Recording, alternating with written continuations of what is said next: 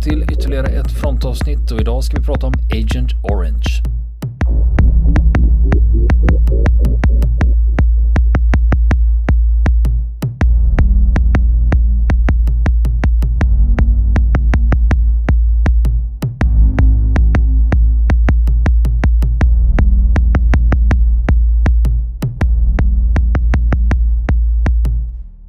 Mm. Känner du honom? Agent Orange? Ja. Jag vet vem det är. Jag vet, eh, ska jag tala om vem det är? Ja. Det är i filmen Ombytta roller, jag tror den är från 1983 med Eddie Murphy. Mm. Där, där loss, spelar han, att han låtsas att vara en, eh, Vietnamveteran som har blivit om benen. Och då kommer det fram två poliser, sluta löjla dig. Och han bara, men jag var i Vietnam, Och var var du någonstans? Jag var överallt, jag var Danang, Panang, Sladang.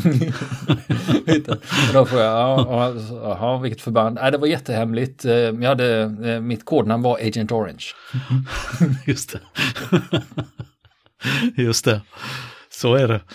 Verklighetens historia är inte, dock fullt så munter. Men uh, militärhistoriskt så är den eh, faktiskt intressant. Vi, kan komma in på just det här med kemisk krigföring. Som har varit ett uh, fruktat inslag under det senaste århundradet. Sen första världskriget då framför allt. Men eh, Agent Orange var ju det här Eh, För de som inte kommer ihåg Vietnamkriget så var det det här giftet, växtgiftet som man spred ut för att eh, få avlöva träden i djungeln. Avlövningsmedel. Avlövningsmedel, ja precis. Precis. Och eh, om vi börjar med vad är Agent Orange då? Vad är det för typ av medel? Man kan säga att det har samma ingredienser som hormoslyr, vilket många svenskar känner till. Det var det här växtgiftet då som nu är förbjudet, som var oerhört omdebatterat på 80-talet och 90-talet. Och eh, man kan säga att, nu får ni spetsa öronen för jag tänker tala om vad det består av. Då, det består av hälften hälften av två ämnen, då ett som heter 2,4 diklorfenoxietiksyra och 2,4,5 triklorfenoxietiksyra. Ja, för de som är kemister så kan det vara intressant att veta. Men eh, numera ett förbjudet preparat. Varför heter det Agent Orange för det första? Vet du var namnet kommer ifrån? Nej. Det var en hel serie med olika växtgifter som man utvecklade militärt. Som eh, amerikanska och brittisk militär skulle använda under kalla kriget. Eh, och namnet kommer av förpackningens färg. Burkens färg. För det fanns Agent Purple, Agent Pink, Agent Green, Agent Blue, Agent White, Agent Orange. Och av de här så var Agent Orange då visade sig vara effektivast. Giftigast helt enkelt. Och det är också bra för då blir det ju inga fel va? Istället för att Nej. säga hämta en burk 2,4 diklorfenox. precis. precis. Jag går på färgen. Ja, precis. Precis. Och eh, ursprunget till det här, tankarna på att använda växtgifter i krigföring, de kom upp redan under andra världskriget. Eh, I olika staber i eh, USA och i, i England. Där man började diskutera att använda växtgift för att förstöra fiendens skördar. Det var framförallt Japan man tänkte på att man skulle sprida ut växtgifter på risfält och så vidare då för att eh, knäcka den japanska civilbefolkningen och få den att svälta och få slut på kriget den vägen på snabbare sätt.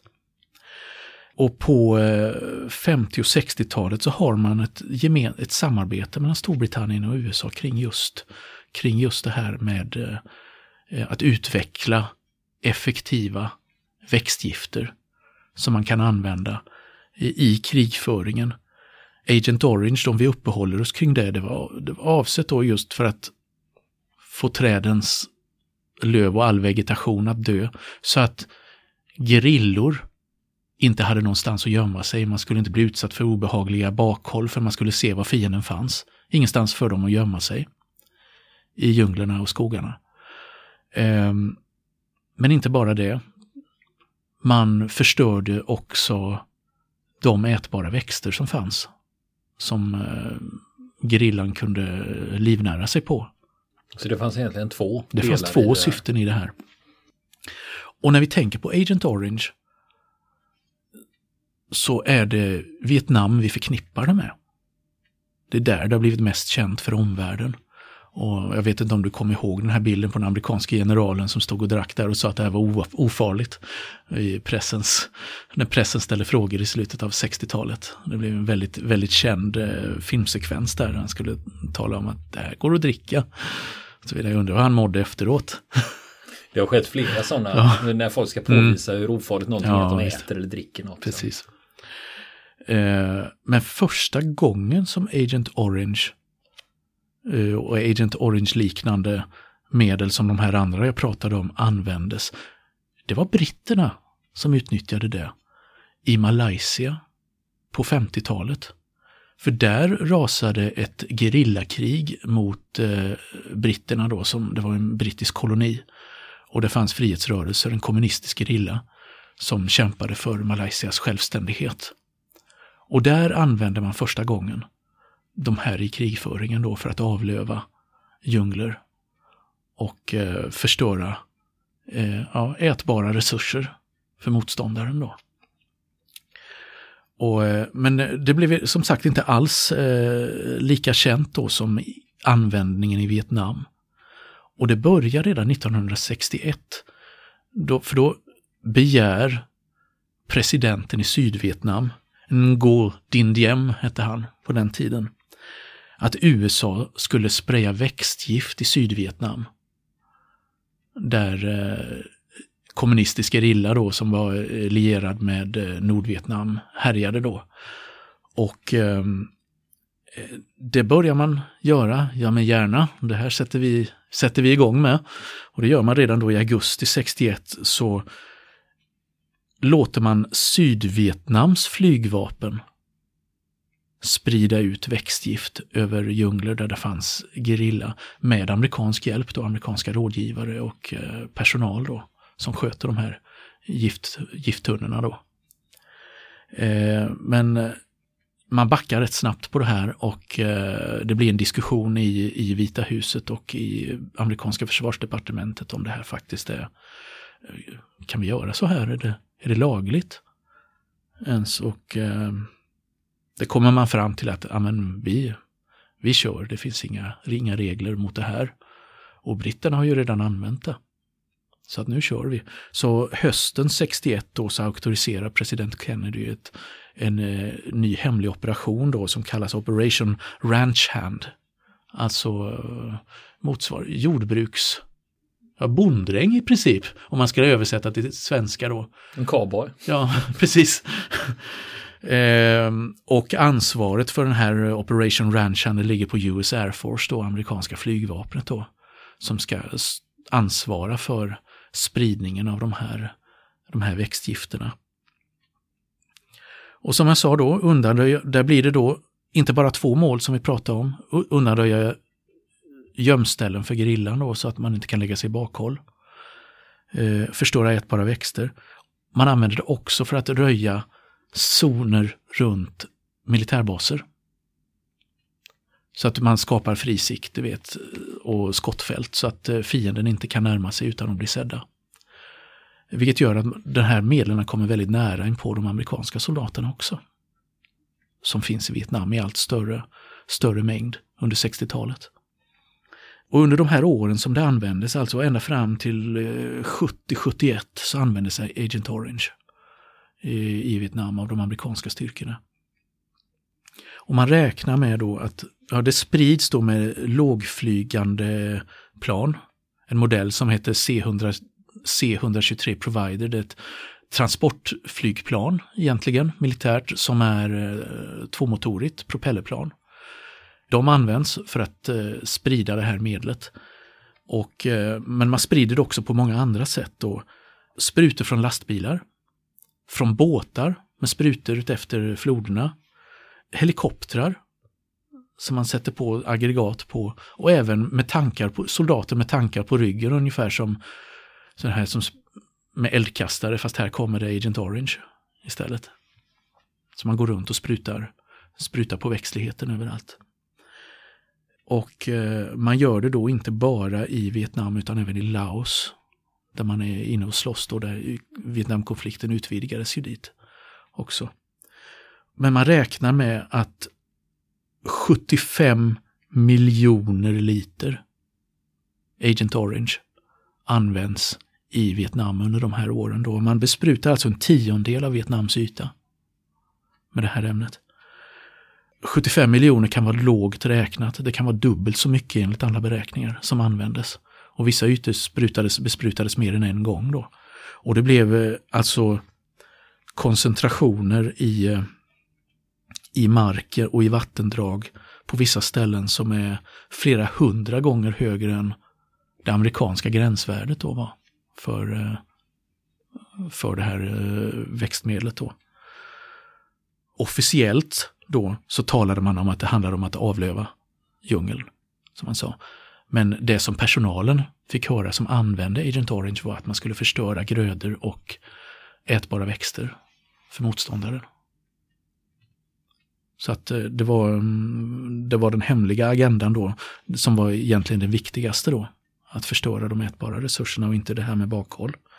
Verkade som. Och eh, hur effektivt var det då? Därom tvistar de lärde.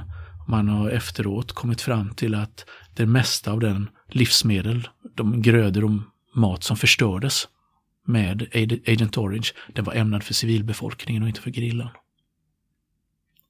Det var bara en bråkdel då av det här som egentligen faktiskt drabbade grillans verksamhet.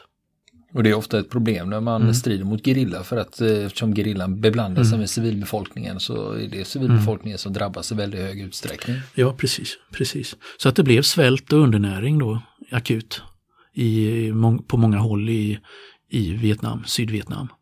På grund av den här användningen av, eh, av eh, de här gifterna då. Och från 66 så växer debatten då, 1966, så växer debatten då om, eh, om det här medlet och hur pass skadligt och omänskligt det är att använda det. Hotet mot naturen och så vidare. Så att man försöker, det görs flera försök via FN och, och stoppa det här då, men varje gång så sätter USA käppar i hjulet och sätter stopp för de här ansatserna. Eh, så att eh, det blir inget av det. Så att eh, det, det kommer att användas i många år till. Och eh, man kan ju säga att ett av de företagen som levererade Agent Orange då, väl eh, USAs IG Farben, Monsanto. Och så var det Dow Chemicals då. Och de har ju inte fått stå till svars egentligen för de enorma skador det här orsakat över lång sikt och över flera årtionden då. Vad blev balansräkningen av detta? Användningen av eh, det här. Spruta ut det över djungeln på olika sätt. Jo, vad man vet då enligt olika beräkningar så har mellan 3 eller 5 miljoner vietnameser drabbats av eh, det här, varav många har fått eh, allvarliga skador. Cancer till exempel. Och eh, att man har leverskador, skinnsjukdomar, fosterskador Utbrett. Utbrett och åtminstone men någonstans, man räknar med mellan 100, 150 000 och en halv miljon barn har fötts i Vietnam med fosterskador. Som man, man eh, hänför till användningen av Agent Orange då under de här åren. Skadorna på naturen har varit helt oöverskådliga då med, med naturens balans eh, rubbad. Man har fått erosion i marken. Olika typer av växter som inte har varit så dominerande har aggressivt tagit över som ogräs, till exempel bambu. Och vissa, vissa andra typer av gräs då som har, har trängt ut andra växtarter då eh, som en följd av detta. Och det är det som är så lurigt, så fort mm. du är inne och rubbar ett ekosystem mm. så får det konsekvenser som du i första läget inte kan överskåda. Nej, precis. Men det kommer precis. på sikt. Så att eh, man har nog inte sett slutet på det här än då heller. Och det var inte bara vietnameserna som drabbades utan många amerikaner, amerikanska soldater som var inblandade i hanteringen av de här medlen eller fanns ute på militärbaserna i djungeln drabbades också när de kom i kontakt av de här, med de här medlen. Då. Man räknar med tiotusentals amerikaner som också har fått skador, permanenta skador av de här, av de här medlen. Då. Och det är bara några hundra som har fått kompensation då för detta av amerikanska myndigheter. En sak som det här eh, Agent Orange medförde var att det infördes en FN-konvention 1978 som förbjöd eh, växtgifter med långvarig effekt som det heter, från att användas då. Men det är någonting som eh, många länder inte bryr sig om, utan man har det här i sina arsenaler då fortfarande. För man väljer att tolka den här konventionen på sitt sätt för att kunna, kunna kringgå det då. Och fortsätta, fortsätta ha det eh, vid behov. Först för bara några, några år sedan, tre år sedan ungefär, så började amerikanska myndigheter bidra till saneringen av de här områdena i Vietnam som utsatts för Agent Orange. Marker och vattendrag där då man i samarbete med vietnamesiska myndigheter och speciellt ett av de områden som var speciellt utsatta är, är trakten runt Danangs flygplats. För det var där som var den stora förrådet med Agent Orange fanns. Och där många uppdrag utgick från då. Och där blev det mycket spill naturligtvis med, med eh, Agent Orange då runt detta. Och det har ju använts även på, det här medlet har ju använts även på andra håll då, under det kalla kriget. Konflikterna under kalla kriget. Och jag nämnde Laos innan då. Kambodja användes det också av amerikanerna. Eh, men där har man inte kunnat studera effekterna på, på grund av det kaoset som blev med röda khmererna. Då när de tog över, den kommunistiska gerillan tog över makten på 70-talet i det landet. Så där finns det egentligen inga bra studier som kan visa hur vad det ledde till för skador i det landet. Men det användes också i Korea. Inte under Koreakriget, men vid demarkationslinjen på 38 breddgraden har det använts för att röja områden där så att man får fritt skottfält och, och observations mot nordkoreanska sidan. Och där har också amerikanska trupper och sydkoreanska trupper drabbats av eh, soldater drabbats av, eh, av eh, följderna av Agent Orange. Så att eh, det här har varit eh, mer använt än man tror, inte bara i Vietnam. Och det är ett, det är ett exempel på det här, de fruktansvärda följder som kemisk krigföring kan få. Och ett ov, kan man säga, ett varnande finger för framtiden för de som väljer att använda detta. Inte lika illa som kärnvapen men kan leda till fullständigt oöverskådliga effekter ändå. På eh, naturen och på människor. Men räknas de här in bland kemiska stridsmedel? Ja, det är ju växtgifter. Det är ju inte kemiska medel riktade mot människor, men det är ju riktat mot, mot ekologin istället. Så att eh, det ingår i den kemiska arsenalen av kemiska stridsmedel. Vill ni komma i kontakt med oss så kan ni göra det via vår Facebook-sida som heter Fronten. Det är inga problem för er att leta er fram där. Eller också så mejlar ni på vår mejladress och det är frontenpodcast.gmail.com.